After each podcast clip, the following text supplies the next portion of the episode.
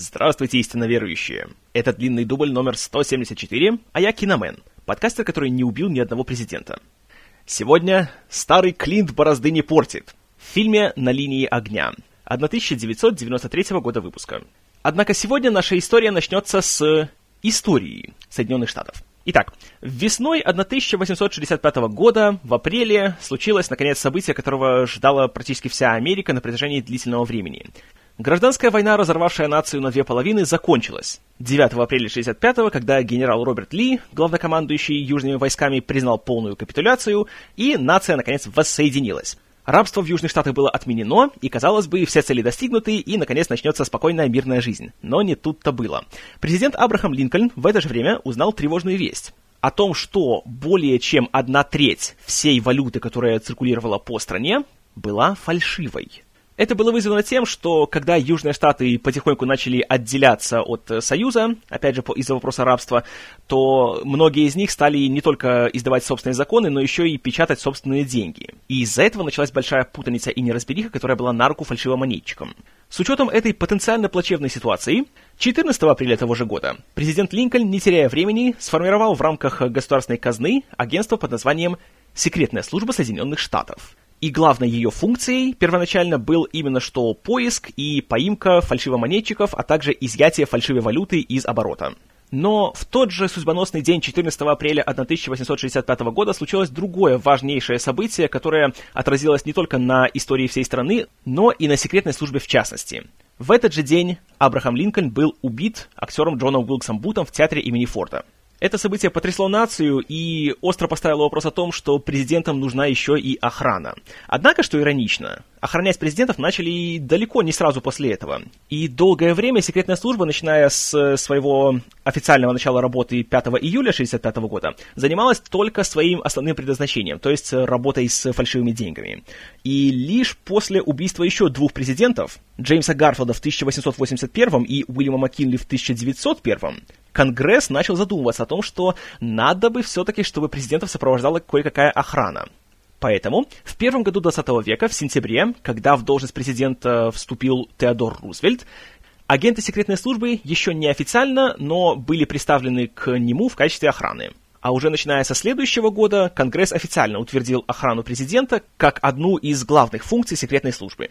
С тех пор, за почти 112 лет существования секретной службы, на многих президентов покушались не один раз, и среди них был лишь один случай, когда секретная служба провалила свое задание. Это, конечно же, было 22 ноября 1963 года, когда был убит президент Джон Кеннеди. Однако эта трагедия является единственным черным пятном на в целом белоснежной репутации секретной службы, которая до сих пор известна как единственное федеральное агентство в США, у которого не было ни одного скандала, связанного с каким-либо из ее сотрудников.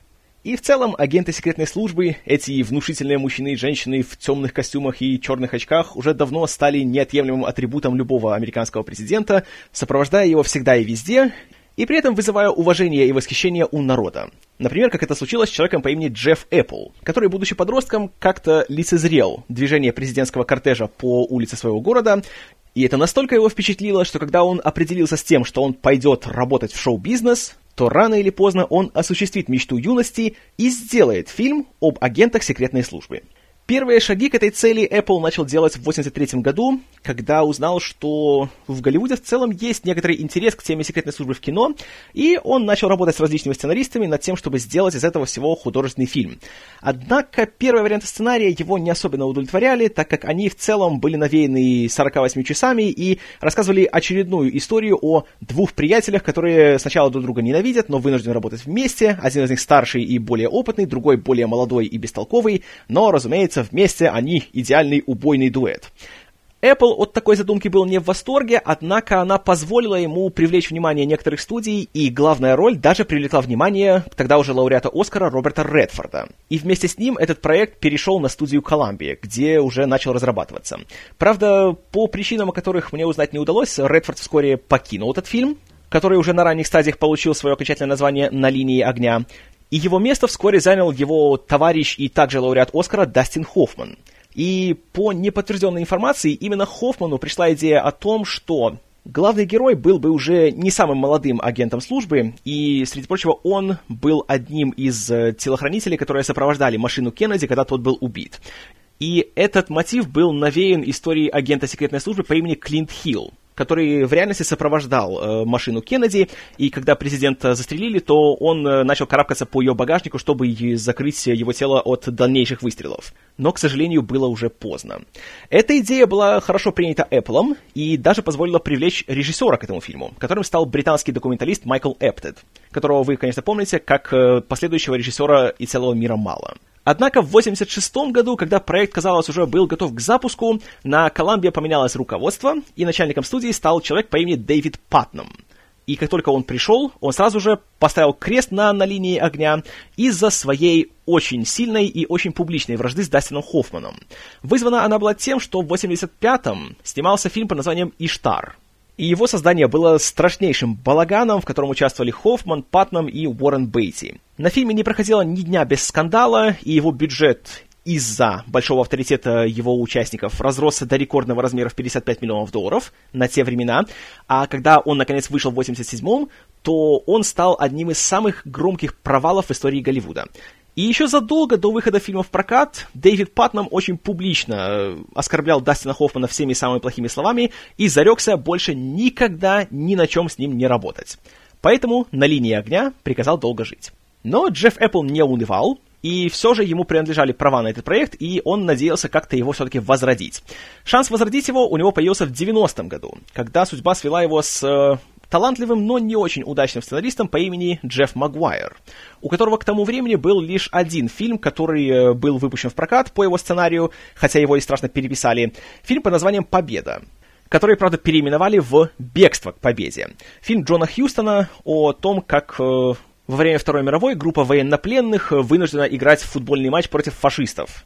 Фильм, который был относительно успешным и мог похвастаться такими актерами, как Майкл Кейн, Сильвестр Сталлоне и даже чемпион мира по футболу Пеле. Но несмотря на то, что в прокате он прошел довольно хорошо, несмотря на не самые однозначные э, критические заметки, у Магуайра карьера после этого ушла в крутое пике. Ни один из его сценариев никто не собирался покупать, и почти 10 лет он и его супруга жили в долг, едва сводя концы с концами. А сам Джефф Магуайр бросил кино и ушел работать в благотворительную организацию Матери Терезы. Учитывая его незавидное финансовое положение, когда к нему обратился его знакомый Джефф Эппл в 90-м году с предложением написать сценарий под названием «На линии огня», Магуайр долго не думал и согласился.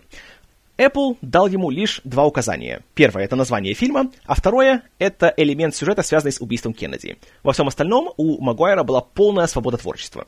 В этой свободе он вскоре написал текст, который очень впечатлил Apple, и он пошел обхаживать различные студии, чтобы его куда-нибудь продать. И, ко всеобщему удивлению, на линии огня вызвал целый фурор. И многие студии стали бороться за право купить этот сценарий и сделать из него художественный фильм. Наиболее активными участниками были студия Paramount и компания Роба Райнера Castle Rock, которая в итоге победила и купила сценарий Магуайра за 1 миллион долларов. Что для сценариста было весьма кстати, потому что, как он говорит, буквально в этот же день из-за неуплаты счетов за электричество у него дома собирались его отключать.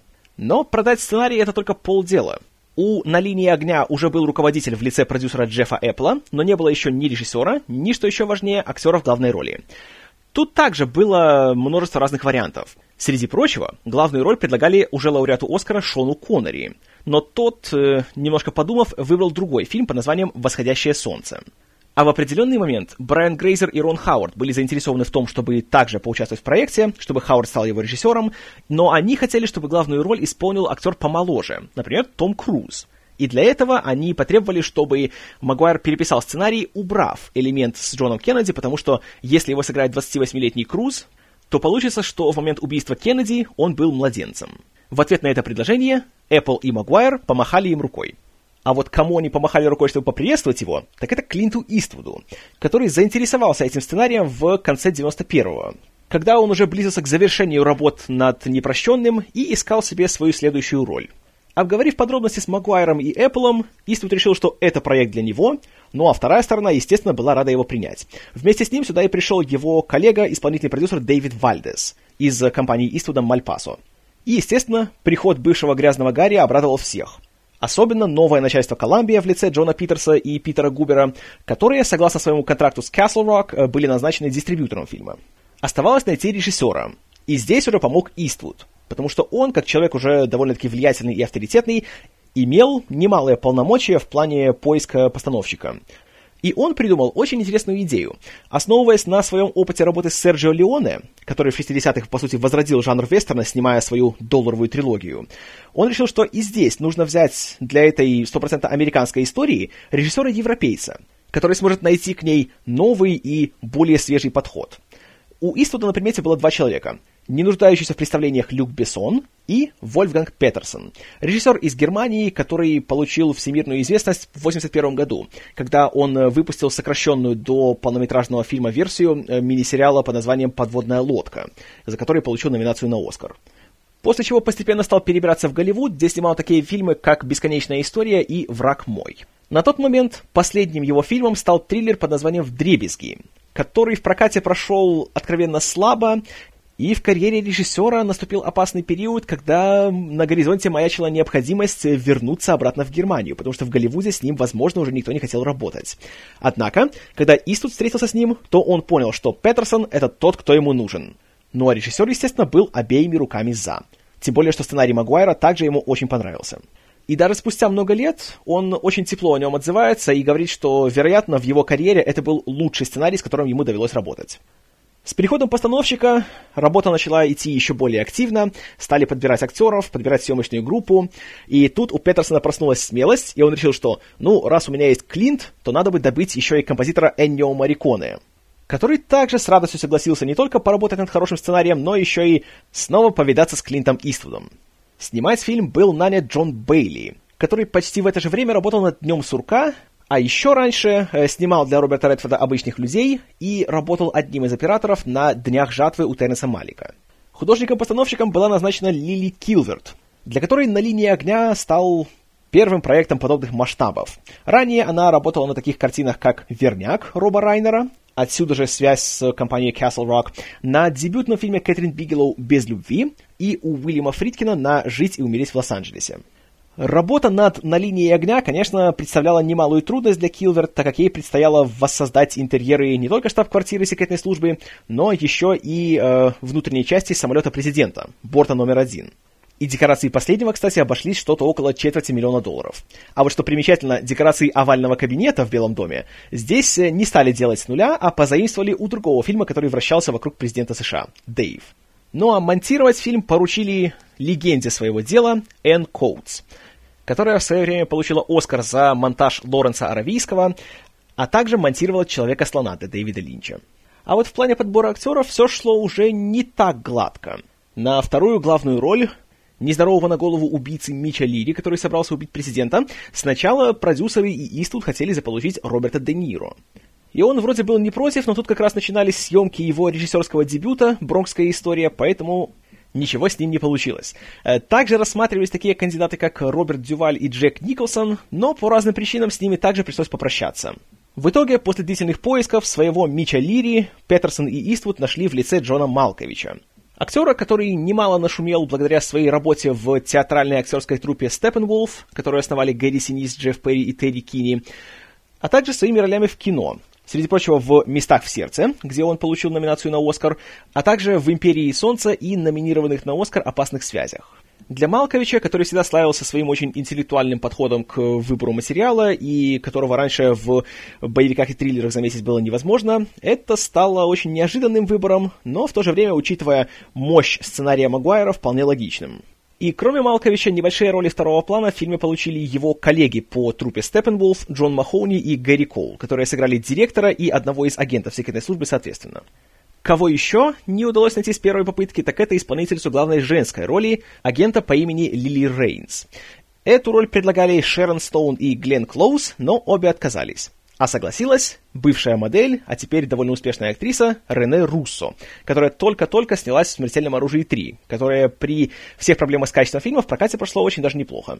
И еще одну небольшую, но весьма важную роль молодого агента по имени Эл Де Андреа сыграл тогда еще начинающий актер по имени Дилан Макдермот, который спустя пару лет станет звездой телесериала «Практика», а также человеком, с которым все будут путать Дермота Малрони. Съемки на линии огня были назначены на октябрь 92 года и длились до января 93 -го. Съемочный процесс был довольно-таки напряженным, так как э, практически все натурные съемки, которые происходят в Вашингтоне, снимались в настоящем Вашингтоне. Среди прочего в парке Лафайет или на центральной э, улице города Пенсильвания-авеню. И здесь ситуация получилась довольно-таки двоякой, потому что традиционно при съемках в Вашингтоне нужно получать кучу всяких разных разрешений у различных э, агентств и ведомств, чтобы тебе позволили делать, что хочешь. Здесь такой проблемы не было, потому что за почти 10 лет, что Джефф Эппл разрабатывал этот сценарий, он успел сформировать очень хорошие отношения с секретной службой, и в частности с человеком по имени Боб Сноу, который был заместителем директора службы, а затем, э, уйдя со своей должности, стал консультантом и э, посредником между агентством и э, кинематографистами. И благодаря ему и съемочная группа, и актеры постоянно имели э, солидную поддержку со стороны секретной службы, и сам Сноу присутствовал на каждом съемочном дне, чтобы в случае чего кого-нибудь проконсультировать или что-нибудь поправить. Поэтому получение разрешений проблемой не было. А вот проблемой это как раз были гигантские толпы всяких зевак, которые видели, что «О, смотрите, снимают фильм, давайте мы стоять и смотреть». И которые, кроме этого, еще и стояли, когда видели Клинта Иствуда, то кричали «Эй, Клинтов президенты!» и так далее. Но в то же время, когда э, съемки проходили на Пенсильвания-авеню, где по фильму продвигается президентский кортеж, который сопровождает э, Хориган и его коллеги, это даже сыграло фильму на пользу, потому что была массовка. Хотя при всем при этом э, массовку все-таки пришлось создавать э, с помощью компьютерной графики. В том плане, что взяли определенную группу людей и ее на компьютере затем размножили. В целом нужно отметить, что при съемках на линии огня э, спецэффекты, в частности компьютерные, использовались очень даже обильно. И на них пошло около 4 миллионов из 40 миллионов бюджета фильма. И как раз это один из тех случаев, когда компьютерная графика используется там, где ни за что в жизни не подумаешь, что она должна использоваться. Один из примеров того, как ее здесь применяли, это вставка лица Клинта Иствуда в фотографии 60-х годов и э, кинохронику тех же лет, где мы видим, что президент Джон Кеннеди где-то идет, где-то выступает, а на фоне стоит себе наш помолодевший Фрэнк Хорриган, которого э, здесь сделали с помощью фотографии из «Грязного Гарри», только здесь его немножко постригли с помощью компьютера и э, сбрили ему его бакенбарды. Потому что, знаете, для э, полицейского, который играет по собственным правилам, это было нормально. А вот для агента секретной службы надо немножко быть поскромнее. Таким образом, получилось, что Клинт Иствуд стал первым актером в истории кино, которому сделали компьютерную стрижку. Еще активнее компьютерная графика применялась на сценах всяческих политических митингов, шествий и демонстраций. Потому что фильм снимался как раз осенью 92 года, когда уже подоходила к концу предвыборная кампания президента США, в которой участвовали Джордж Буш-старший и Билл Клинтон. И хотя Белый дом на отрез отказался участвовать в съемках фильма каким-либо образом, Благодаря поддержке и одобрению секретной службы, кинематографисты присутствовали на всех этих митингах и снимали их с наиболее удобных углов, чтобы затем уже на послепроизводственном периоде мастера по спецэффектам Джон Нельсон и Джордж Бруно, которые работали на таких вещах, как «Терминатор 2», «Капитан Крюк» и «Гудзонский ястреб», убирали головы Клинтона и Буша и меняли их на голову актера Джима Керли, который в, на линии огня играет президента а также для того, чтобы на всех э, рекламных счетах, на всех э, табличках, которые держали зрители, менять имена Клинтона и Буша на всяческие более нейтральные политические лозунги, которые будут смотреться уместно в рамках фильма. И кроме того, опять же, благодаря поддержке секретной службы, Петерсон и его товарищи смогли снять настоящий борт номер один снаружи. Не меньше веселья было и на съемках уже менее масштабных сцен, которые, среди прочего, снимались в Калифорнии и Мэриленде. Например, когда снималась погоня между Хориганом и Лири, где второй убегает от первого по крышам, был момент, где герой Иствуда должен перепрыгнуть с одного здания на другое, но он не долетает и лишь цепляется за выступ крыши одного из домов и свисает с высоты шести этажей.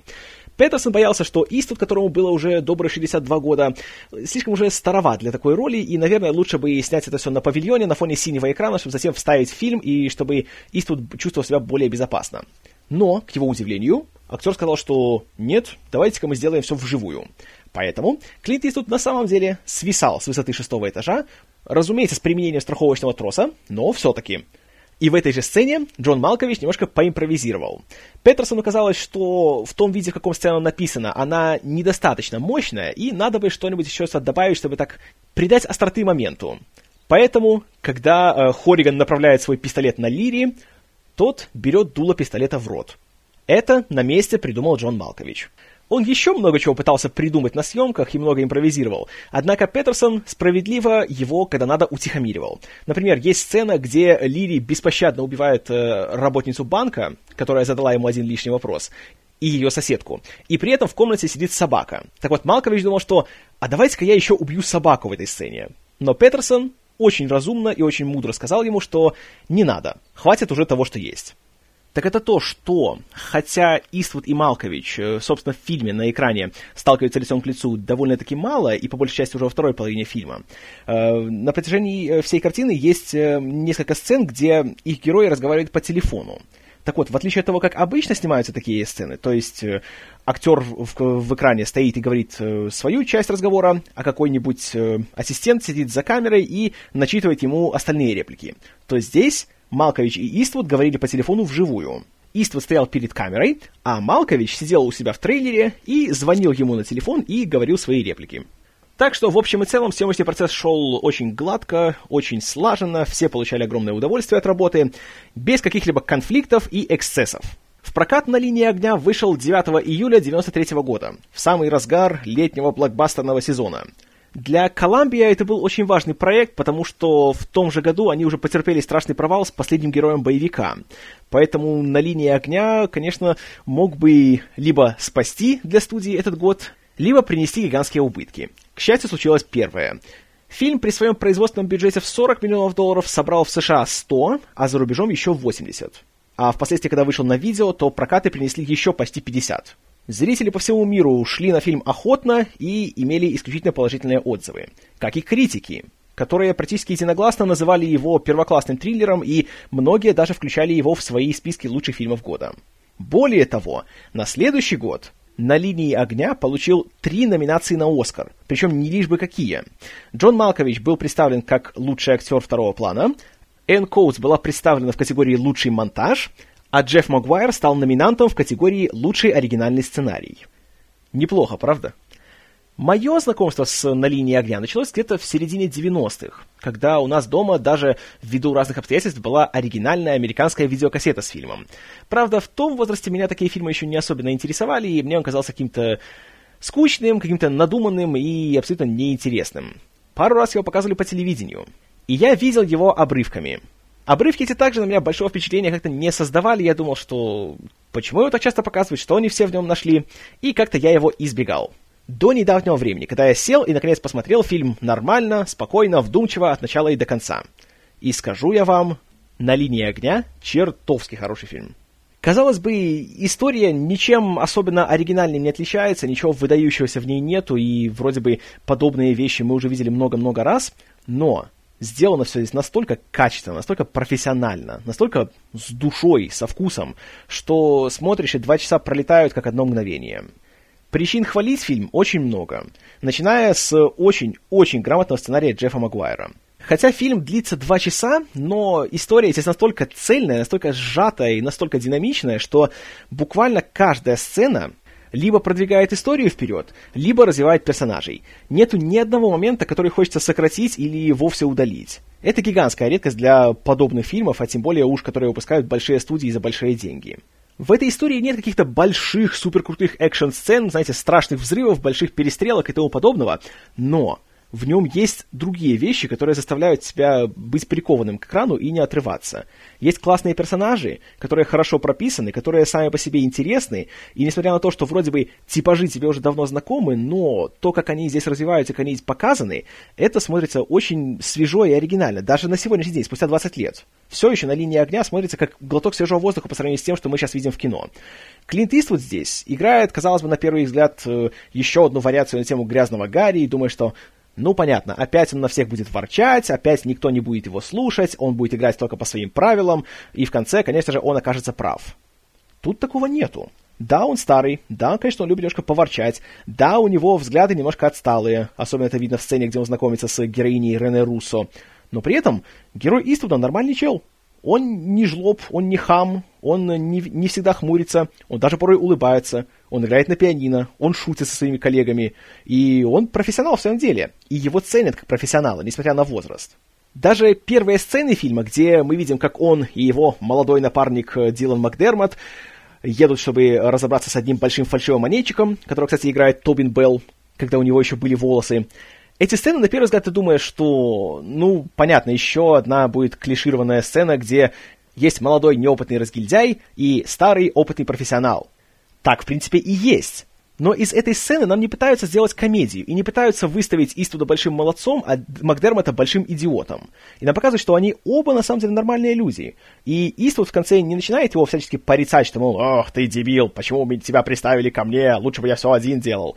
А как раз наоборот, он пытается как-то его еще немножко утешить, и после того, как э, Макдермот на протяжении остального фильма испытывает страшнейшую психическую травму от того, что с ним происходит в первой сцене, не буду э, раскрывать, потому что сами увидите, то вот это тоже мне очень понравилось, потому что традиционно в фильмах о Грязном Гарри его напарники были не особо хорошо прописанными персонажами, и по большей части они служили только для того, чтобы показать, какой большой молодец Гарри Каллахан, какие идиоты все остальные.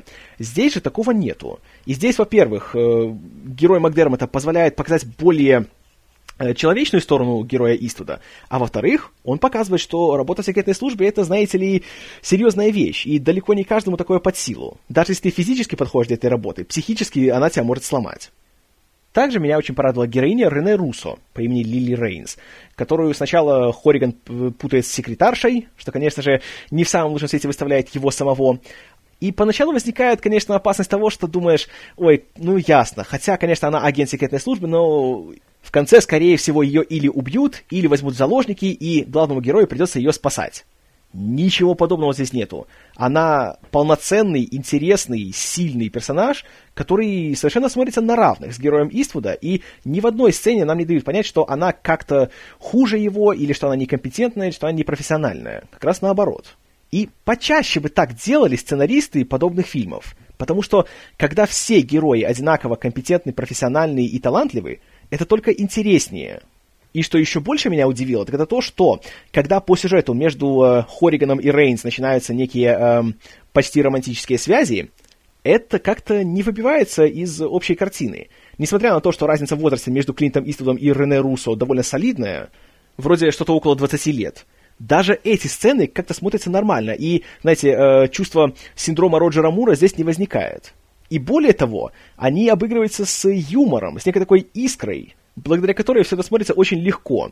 Есть э, призабавнейшая сцена, когда вроде бы у наших агентов есть пара свободных минут, они идут в номер гостиницы, там камера фиксируется на их ногах, как они приближаются к кровати и как у них э, спадают все элементы их э, обмундирования, всякие там рации, пистолеты, магазины и тому подобное. Но по той или иной причине все это резко обрывается, Рейнс уходит, а Хориган лежит на кровати и думает, что он сейчас скажет. А он сидит и возмущается. Блин, сейчас все это обратно надевать. И это прекрасно.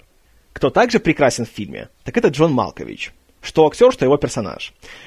Традиционно в всяких э, триллерах и боевиках злодей обманывает главных героев не потому, что он такой крутой, а потому что, как правило, все, кроме главного героя, являются полными идиотами, и он этим пользуется. Здесь же такого нету. Здесь все сотрудники секретной службы нормальные, компетентные, профессиональные люди, которые знают свою работу и знают, как нужно правильно ее выполнять, и не дают себе никакой слабости. Это чертовски приятно.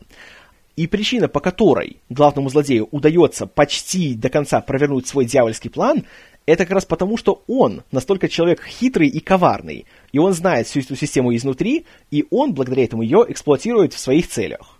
И план Лири по убийству президента на самом деле, с одной стороны, очень прост, а с другой стороны, очень логичен и очень умен.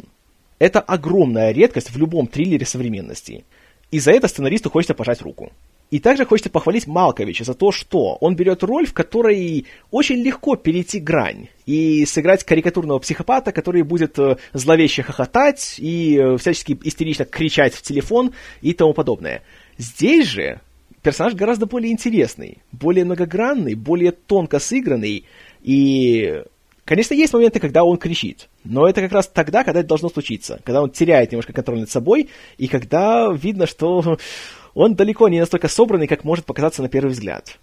И то, как он выполняет свой план, оно, с одной стороны, очень методично, очень последовательно, очень все четко рассчитано, но в то же время, когда что-то идет не по его плану, то есть прекрасная сцена, когда он в банке открывает счет, и э, работница банка уж слишком дружелюбная, и задает ему всякие разные вопросы.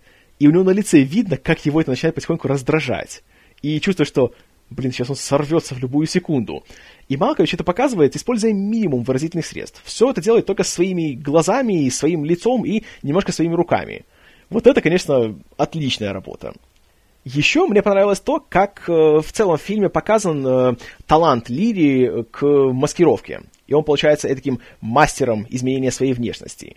И думаю, с одной стороны, что это настолько какой-то фантастический такой э, план, и это более было бы уместно в фильме о Джеймсе Бонде или в «Миссии невыполнимой». Но здесь, благодаря грамотной режиссуре, грамотному сценарию и отличному актеру, это смотрится очень убедительно. И что еще убедительнее, это когда то, что главный злодей допускает ошибки. Он не является, опять же, бондовским злодеем, у которого вроде бы все идеально просчитано до мелочей, и который может предсказать, э, как человек поступит э, в той или иной ситуации. Нет, у него бывают ситуации, когда он немножко просчитывается, когда он допускает какую-то слабость, как и сделал бы любой живой человек, каким бы продуманным ни был его план. В этом плане меня очень впечатлила сцена, когда э, Хориган вычисляет, где находится Ливи, он видит его на улице, и он за ним бежит начинается вроде бы погоня, и думаешь, что, а, ну понятно, сейчас он будет долго бегать, сейчас он будет в него стрелять, сейчас в последний момент Лири от него убежит, Хориган будет снова ворчать и сокрушаться о том, что он же был здесь, но я его упустил. Ничего такого здесь нету. Здесь в определенный момент, так как Лири немножко не ожидал такого исхода, он перебегает улицу, и одна из машин его сбивает. Не настолько, чтобы он не смог дальше убежать, но тем не менее. Что делает Хориган? Он бежит дальше за Лири, чтобы пытаться его догнать? Нет. Он видит, что его уже не догнать, но его сбила машина, до которой он волей-неволей дотронулся своей рукой. Поэтому секретная служба снимает его отпечатки пальцев, чтобы его вычислить. Вот пример того профессионализма, о котором я говорил. В скольких фильмах вы видели подобные сцены? Я не могу вспомнить. Поэтому, благодаря тому, что обе стороны здесь одинаково сильны, смотреть за этой их игрой в кошки-мышки безумно интересно. А благодаря грамотной режиссуре Петерсона и отличной работе режиссера монтажа Энн Коутс это все смотрится так быстро, так энергично, и фильм тебя просто берет и не отпускает. И фильм совершенно не зря номинировали на Оскар за монтаж, потому что Коутс тут проделала прекраснейшую работу. Здесь нет никакого мельтешения, здесь все идет так, как должно. В спокойных сценах все идет спокойно, склеек немного. В сценах, когда Хориган чувствует полное замешательство, и когда он находится на очередном митинге, где повсюду вспышки фотоаппаратов, где какие-то всякие посторонние звуки, где толпа, где со всех сторон подбегают фотографы, чтобы э, сделать э, фотографии, простите тавтологию, и начинается вся эта суматоха, то и смонтирована сцена суматошно, что понятия не иметь, где что происходит. И только шумы, вспышки, резкие склейки, куча кадров в секунду, чтобы передать состояние главного героя. Когда же сцена более спокойная, когда он сидит за пианино, когда он играет, когда он сидит, пьет в баре, камера статична, и дубли длинные, и нет перехода на новый угол съемки через каждые две секунды. Когда начинаются более динамичные сцены, то мы всегда можем четко понять, где кто находится, куда кто идет, кто за кем несется и что сейчас произойдет. Вот что такое грамотный монтаж а не то, когда э, камера трясется, и сотня склеек в секунду, и все шумит, и все блестит, и блики на пол экрана. Здесь такого нету. Вот тоже визуальный стиль фильма меня порадовал чем? С одной стороны, тут есть очень много красивых кадров, очень много классно так выстроенных, и Джон Бейли в паре э, случаев использует э, прием съемки, не помню точно, как он сейчас называется, э, при котором объекты и на заднем плане, и на переднем находятся в фокусе что придает такой особой э, резкости и особой четкости картинке. Это хорошо сделано. Но при этом у фильма нет как такового визуального стиля, как и в целом э, во всей фильмографии Петерсона. Он не позволяет картинке перетянуть на себя одеяло от истории. И методы съемок, э, озвучка, музыка, монтаж – все это используется как средство, а не как цель. Если на линии огня и можно в чем-то упрекнуть, так это в том, что периодически просто в нем есть некоторые элементы, которые уже давно стали штампами своего жанра. Как, например, тот факт, что если ты играешь напарника Клинта Иствуда, то до конца фильма ты не доживешь. Но, с другой стороны, они не настолько режут глаз и не настолько выпячиваются на общем фоне, потому что все здесь сделано с любовью к материалу. И пусть ты с самого начала знаешь, куда тебя эта дорога приведет, но дорога-то хорошая. Поэтому фильму «На линии огня» я со всей уверенностью ставлю 9 баллов из 10 и горячо рекомендую его к просмотру. И в очередной раз скажу, что я скучаю по таким фильмам. Подумай только, что 20 лет назад вот это был фильм, который выпускали в июле. в самой середине самого горячего киносезона года. Фильм с таким сценарием, с такими актерами и с такой режиссурой. Сейчас же, спустя 20 лет, в июле в прокат выходят «Одинокий рейнджер» и «Тихоокеанский рубеж». Без комментариев. Спасибо за внимание. С вами был Киномен. И человек садится в метро и умирает. Думаешь, кто-нибудь заметит?